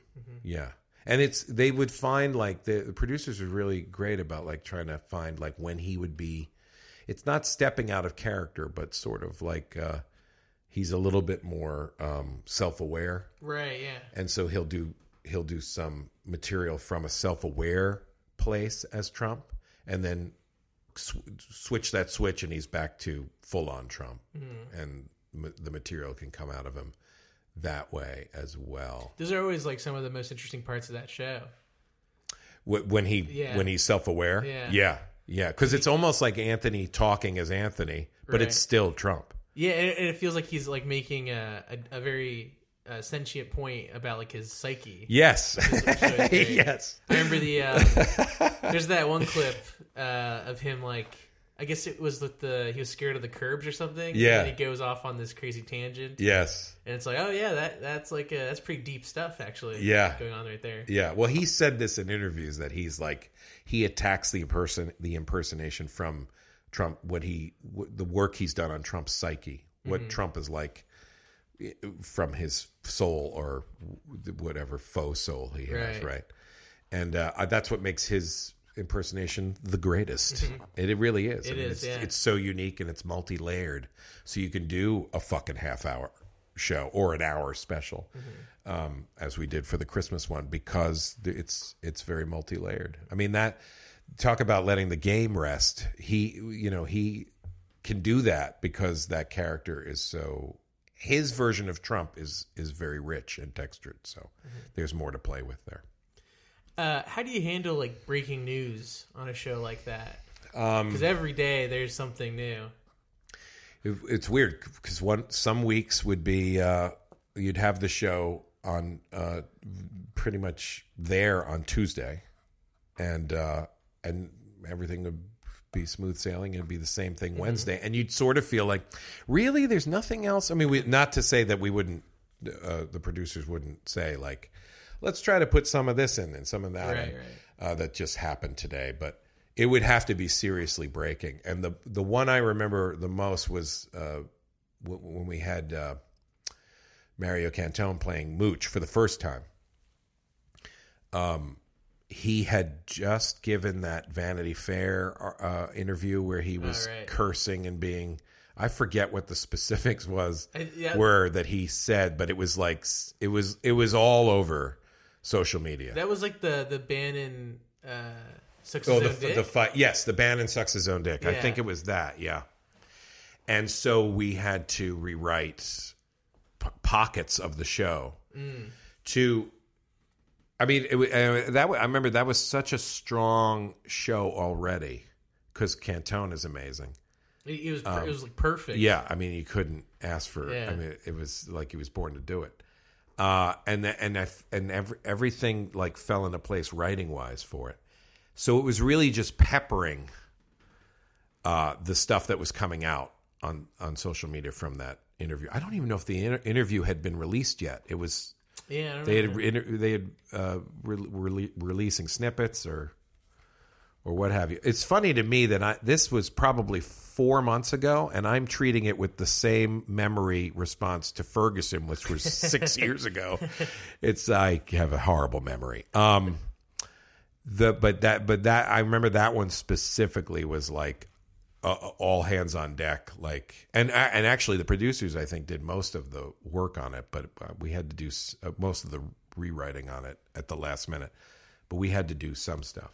Um, they would often uh, like after rehearsal this was one of my favorite parts of the show after rehearsal the writers would go back to their desks and then they we would start this document in uh, with the scripto thing which is like a google doc and uh, they would just throw they'd be in another room the producers and anthony and they would just throw up we need a, a different joke here. We need an all new thing here. So this just happened in the news. Give us something here. And we would just sit some you could alone in your office or we'd get together as a group. A lot of times we did it as a group and just start pitching jokes as fast as you could because they were getting this all ready for the taping Yeah. you know? And that that had that that gave it that real like oh yeah man this is happening man that's that rush you Yeah, know yeah. from doing topical shows that's so fun and that you go i'm a blessed blessed person to be a part of this Uh, there's so much political satire now. How do you kind of stand out from the rest? have trump be your host beer hosts, yeah? In a good I mean, seriously, Yeah. there are talk shows coming out on uh, Netflix now uh, that are that are being announced, and uh, there's another one on Hulu, I think that's coming. And I, Godspeed to you guys They're, because they're Trump, like where Trump's the host. no, Oh, okay. no, just talk. There Yeah. seems like there's a fucking talk show farm that that is Yeah. growing these things, and because they don't know what to do with these amazing comedians, and uh, so give them a talk show. Well, what the what are you going to do? That's Yeah. any. I mean, uh, clearly you could put more women in. in uh, hosting these talk shows and more uh, more people of of different races, but at the end of the day, I mean, are they just going to tell jokes from the perspective of their race and their and their gender? I mean, that takes you only so far, right? And then you got to deal with uh, other comedy, and then that takes you into are we being repeated on Twitter? Like, there's no Twitter is what the late night shows are. Like that, Twitter is a late night show, and because it's an all fucking day and night show, and how do you compete with that? Yeah. You know, you have to come at it from some weirdo angle like the president show does. Or, I mean, you know, we all do things because we need the money. But if I didn't need the money, I wouldn't do uh, any fucking late night show unless it was uh, something like this because this is this is different. I mean, that's that's the truth. Yeah. None of these people would. None of n- nobody would. Sarah Silverman wouldn't do a. I'm going to speak for her now. I know her. I know I don't know her at all, but I I've seen enough of her to guess what goes on in her mind, and I'm not crazy. She doesn't need to do a. Why is she doing a talk show? Yeah. A late night show. I don't know. I, I loved her Like- Comedy Central show. That was so funny. That was a, uh, yes, more of that. Yeah. That show was great. well, they canceled it. I know. Yeah. But they, it it got a couple of seasons, Got like right? three, Two- yeah. Yeah, that was a great show. that was a great show. Yeah. And I, if I want to hear funny, perceptive uh, takes on the news from Sarah Silverman, I'll read her Twitter. Yeah, I don't yeah. need a fucking Hulu show about. And I haven't seen the show, and I had friends that worked on it, and they're hysterical, and I'm sure it was a great show, but. Uh, she's doing it for the money. They don't know where to put her. Uh, put put her in a fucking give her movies. Yeah. Give her give her her show back. She's better than a fucking talk show late night. I don't even was it a talk show? It was just a late night. It's a late night show. It's also I- feel like the streaming late night shows are like a huge disadvantage because like you don't know when they're on. Oh yeah, don't yeah. Uh, they, because they've got to do. The, I'm sure the part of it has to be evergreen. Yeah. right. Yeah. that's got to be super tough. What a headache! Don't do that. Just Yeah. give them sitcoms. Well, maybe they don't want to be. I mean, then there's the acting thing. Like I can't act, but Jerry Seinfeld couldn't act, and he did Right, all right. I don't know. Let's fucking figure it out, Alan, because uh, these people are being wasted. they really are. Joel though. McHale, Jesus, that's who I was trying to think of. Oh yeah, Joel McHale. Now, Joel McHale started in Talk Soup, right? yeah. Which So- I, I like the soup, and I think Soup this, was great. This show, or I there was the is- it was called the Soup. the when he soup. Yeah, right this now. this show I think is uh, very soup like. I've heard. his his current It's show. the, the one that just aired. Okay, yeah. so he's kind of going back to his roots. That's Yeah, all right. Yeah. But uh, but then but now he's going to be maybe dealing with an evergreenness to it. Yeah. Is it possibly. is it daily Uh, or is it weekly? It's weekly. It's weekly. It- was the soup weekly or daily? the soup was weekly. it was weekly. Yeah. Okay. At Well, that's that's not. The last iteration. So that's kind of what he's used to. So that him, that's him sort of like just doing his thing, but he's doing that. You know why he's doing that? Yeah. For the fucking money. he was almost uh, the James Corden. The that's right. Yeah, that would be interesting. Now, why did that not go to a fucking woman? I don't understand. Even Letterman was like, give that to. Why would they give? I feel like they did that just to piss Craig Ferguson off. Let's give it to another white European foreigner Yeah. that no one knows. yeah, Even Craig was a little more well known than James Corden was, I think, at For the sure. time. At the Yeah. Mm-hmm. time that he started it, um, well, that's crazy. Yeah. Crazy to me. Well, they, they probably Nothing against James Corden, Yeah, yeah. although I did see the Emoji Movie with my son. And Jesus, dude, he's in that. they um the CBS is probably very happy though with that show. It's it's Yeah. doing very well. Oh yeah, Yeah. yeah. And they have spin-off stuff. They have Right, yeah. Karaoke in a toilet or whatever the fuck they do on that. um, that's its own show now, and yeah, uh, yeah. No, they they they they must love him. But I don't know what you're doing with. Uh, I mean, in terms of the format, like uh, I was blown away when uh, when um, oh Jesus, Colbert. Like was like that guy fucking broke the mold. He's like Yeah. An- like Anthony. He found a, this character, right? And now you get to do a, a talk show that's totally different from everybody else's, and is fu- smart, funny comedy, right? And now I'm leaving that to be the old school thing Yeah, right? But now, I guess he's doing, um, he's do, he is doing new stuff with that old form. I mean, from what I've seen, yeah. so there there is some good in that. But in the beginning, didn't it feel like, what are you doing? I mean, Yeah. is this a money? It's a money grab. What are you doing, buddy? This also could be like uh like a prestige thing. Like he wanted to host. Right, Yeah. but let's get over that Yeah. prestige. The networks are done. The s- movie sure also- studios are going to fall into the ocean. Everything's over. I mean, because we're coming not because of North Korea, but because the something is coming in terms of the streaming shit. The streaming stuff is going to change all of it. It has to, right? yeah.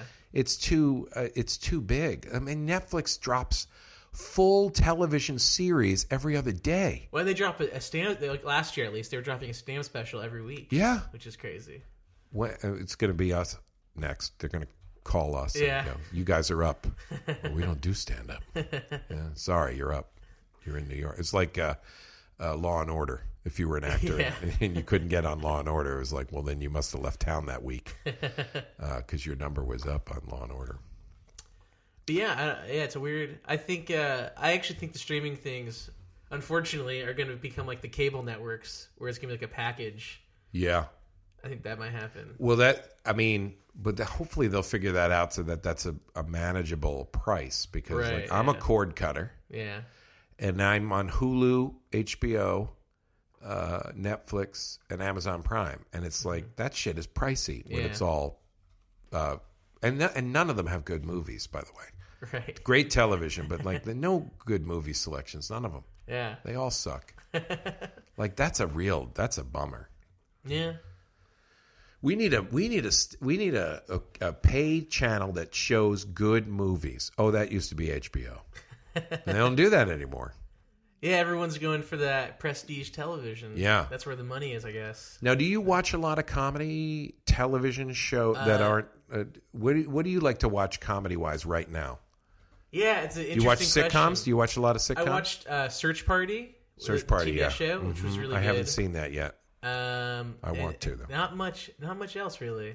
You so you're a comedy guy Yeah, who doesn't watch sitcoms.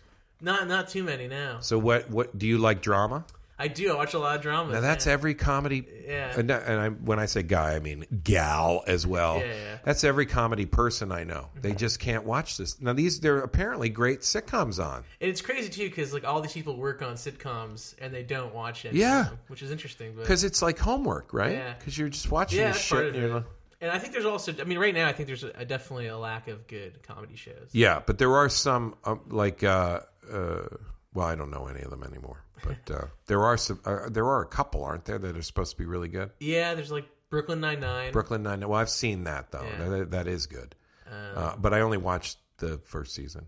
Yeah, which might I've heard might get canceled this year. Which, Oh, is that? Yeah. well, it's been on a while, right? it's like it's in its fifth season, so Yeah, yeah. yeah, yeah it's time to go. um, but yeah, I always find that interesting because it's all I fucking did Yeah. before I was in this business was watch sitcoms yeah. and and and late night talk shows.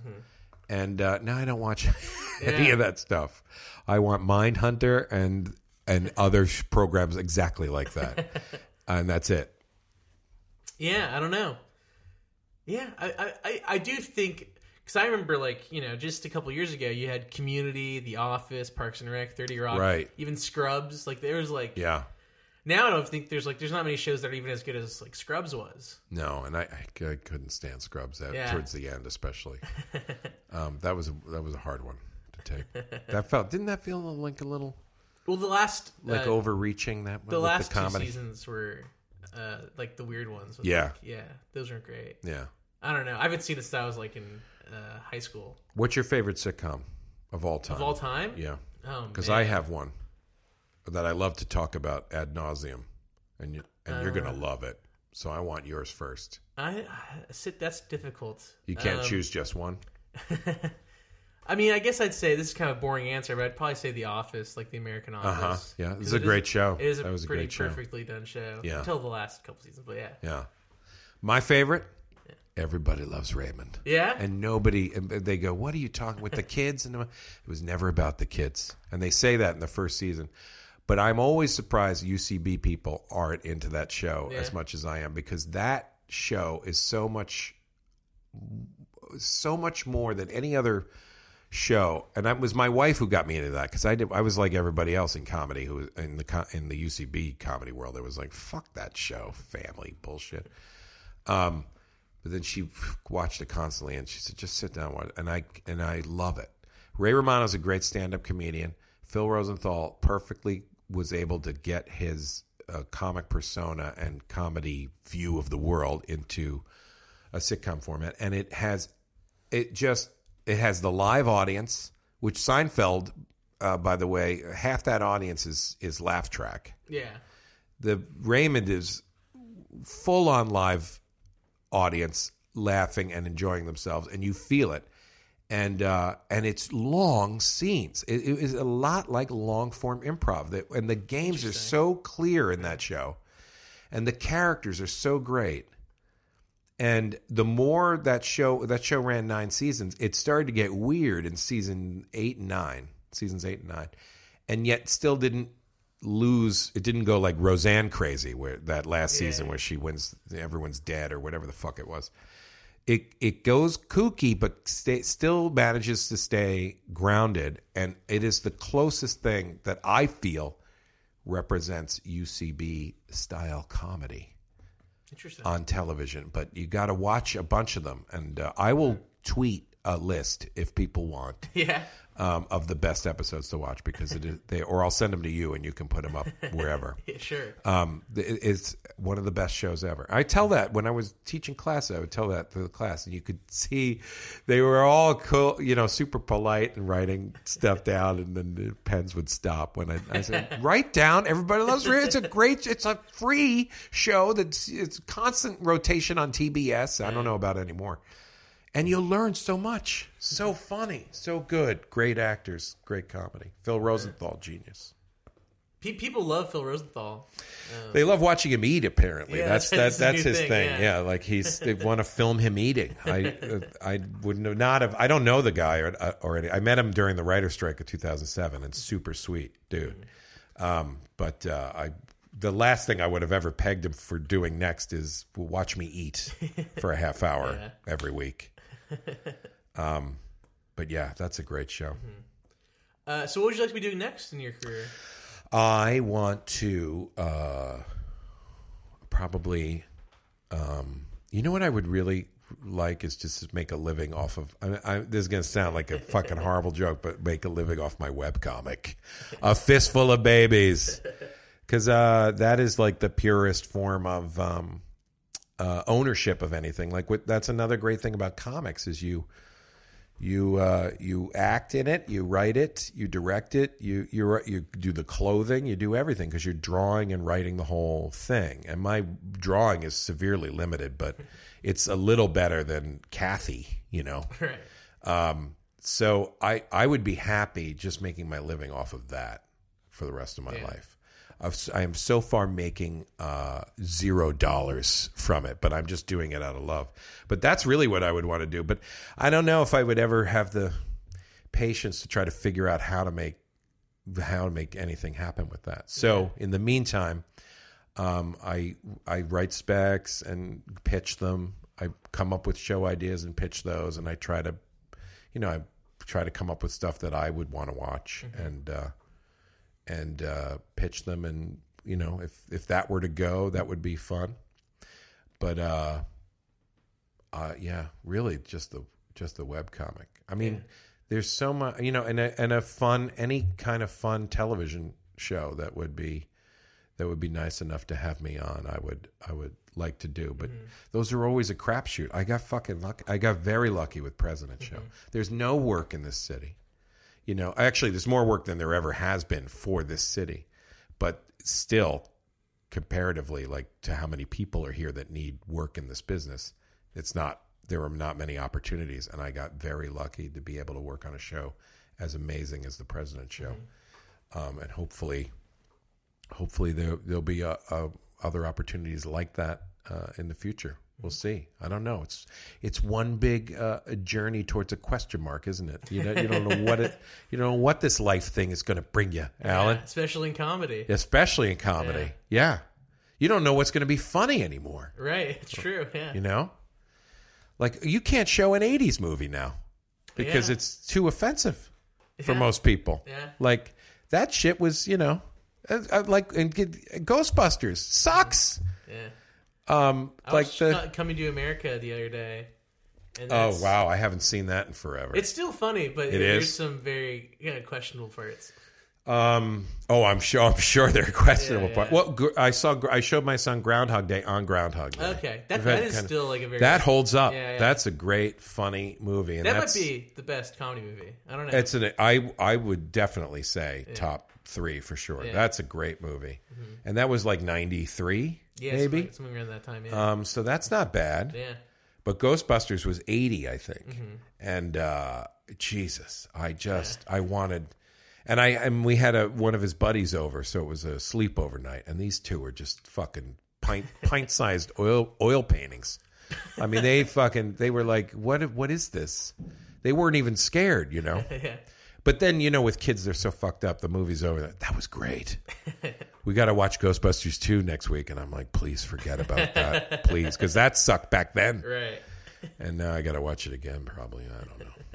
Oh, Patton Oswalt on Alan's fridge. What should I do with my children? Um, yeah. Okay, so we're gonna wrap up Okay. uh, with you giving your thoughts on on a sketch idea I have. yeah. So, all right, this is a pretty basic one. Okay. So it's like a courtroom, and the the jury comes up, and instead of finding the defendant guilty or not guilty, they find him to be cool as hell. So like, they're like, "Oh, we find the defendant to be cool as hell," and that's uh, that's all I got for that. Yeah. I like that. I don't know if it's just a blackout, maybe. I, I was just going to say Yeah. blackout. Like maybe it's someone like uh, I was thinking it could be like this, like somebody like listing like the, what he did. Uh-huh. And it's like he was wearing sunglasses, driving his PT Cruiser, and then it's like, well, because it could. I mean, I get you could give it a bit more legs than a blackout if it's if you do that list thing, and then somebody like the judge or whatever's yes, but it was third degree murder. Like keeps bringing back the the the real, you know, another detail from the horrible crime. That's true, but it it was committed in his penthouse, which has a you know about you know a jacuzzi and a yeah that yeah you could go either way with that. Yeah, that's funny. yeah, But you would you wouldn't want to keep hitting. Well, wh- where's the trap in that? Um, they're going to keep saying it's cool as hell. It would have to be other variations of yeah, that, yeah. of what cool is, maybe. What would you mean by that? Like variations of like What what, cool? what what is the what is no no what is cool? What is cool, What is yeah. the what's the what's the verdict that they say? The exact verdict? cool as hell. Cool as hell, right? Yeah. So, because the fun, the other funny part of that is like what they they all unanimously agreed that Oh, he's yeah. cool as hell, That's or funny. does do some of the jurors think like I never thought you know uh, that shirt was cool as hell, Yeah, yeah, you know, like because my nephew wears a shirt like that and he's not cool or whatever. Um, that'd be funny. The Twelve Angry Men version of Yeah. cool as hell, the cool as hell verdict. Uh, all right, cool. Uh, awesome. yeah. That's it. That's it. Anything Oh you want to plug? I know. Uh, I can't think of a thing. I can't think of anything. But if, oh, there is one thing, a fistful of babies.com webcomic. Please support me. Yeah, check I'm it not even on Patreon, so you can't give me money. Just support me with views. All right, John. Thanks for coming on the show. Alan, I had a blast. Thanks for having me. Thanks for listening to this episode of On Comedy Writing. I want to thank Nick Doss for supplying the sweet tunes, Zachary Glassman for giving us the awesome logo, and Boardwalk Audio for hosting us. Please rate, review, and subscribe on iTunes, and like and follow On Comedy Writing on Facebook and Twitter. See you next week. This has been a Boardwalk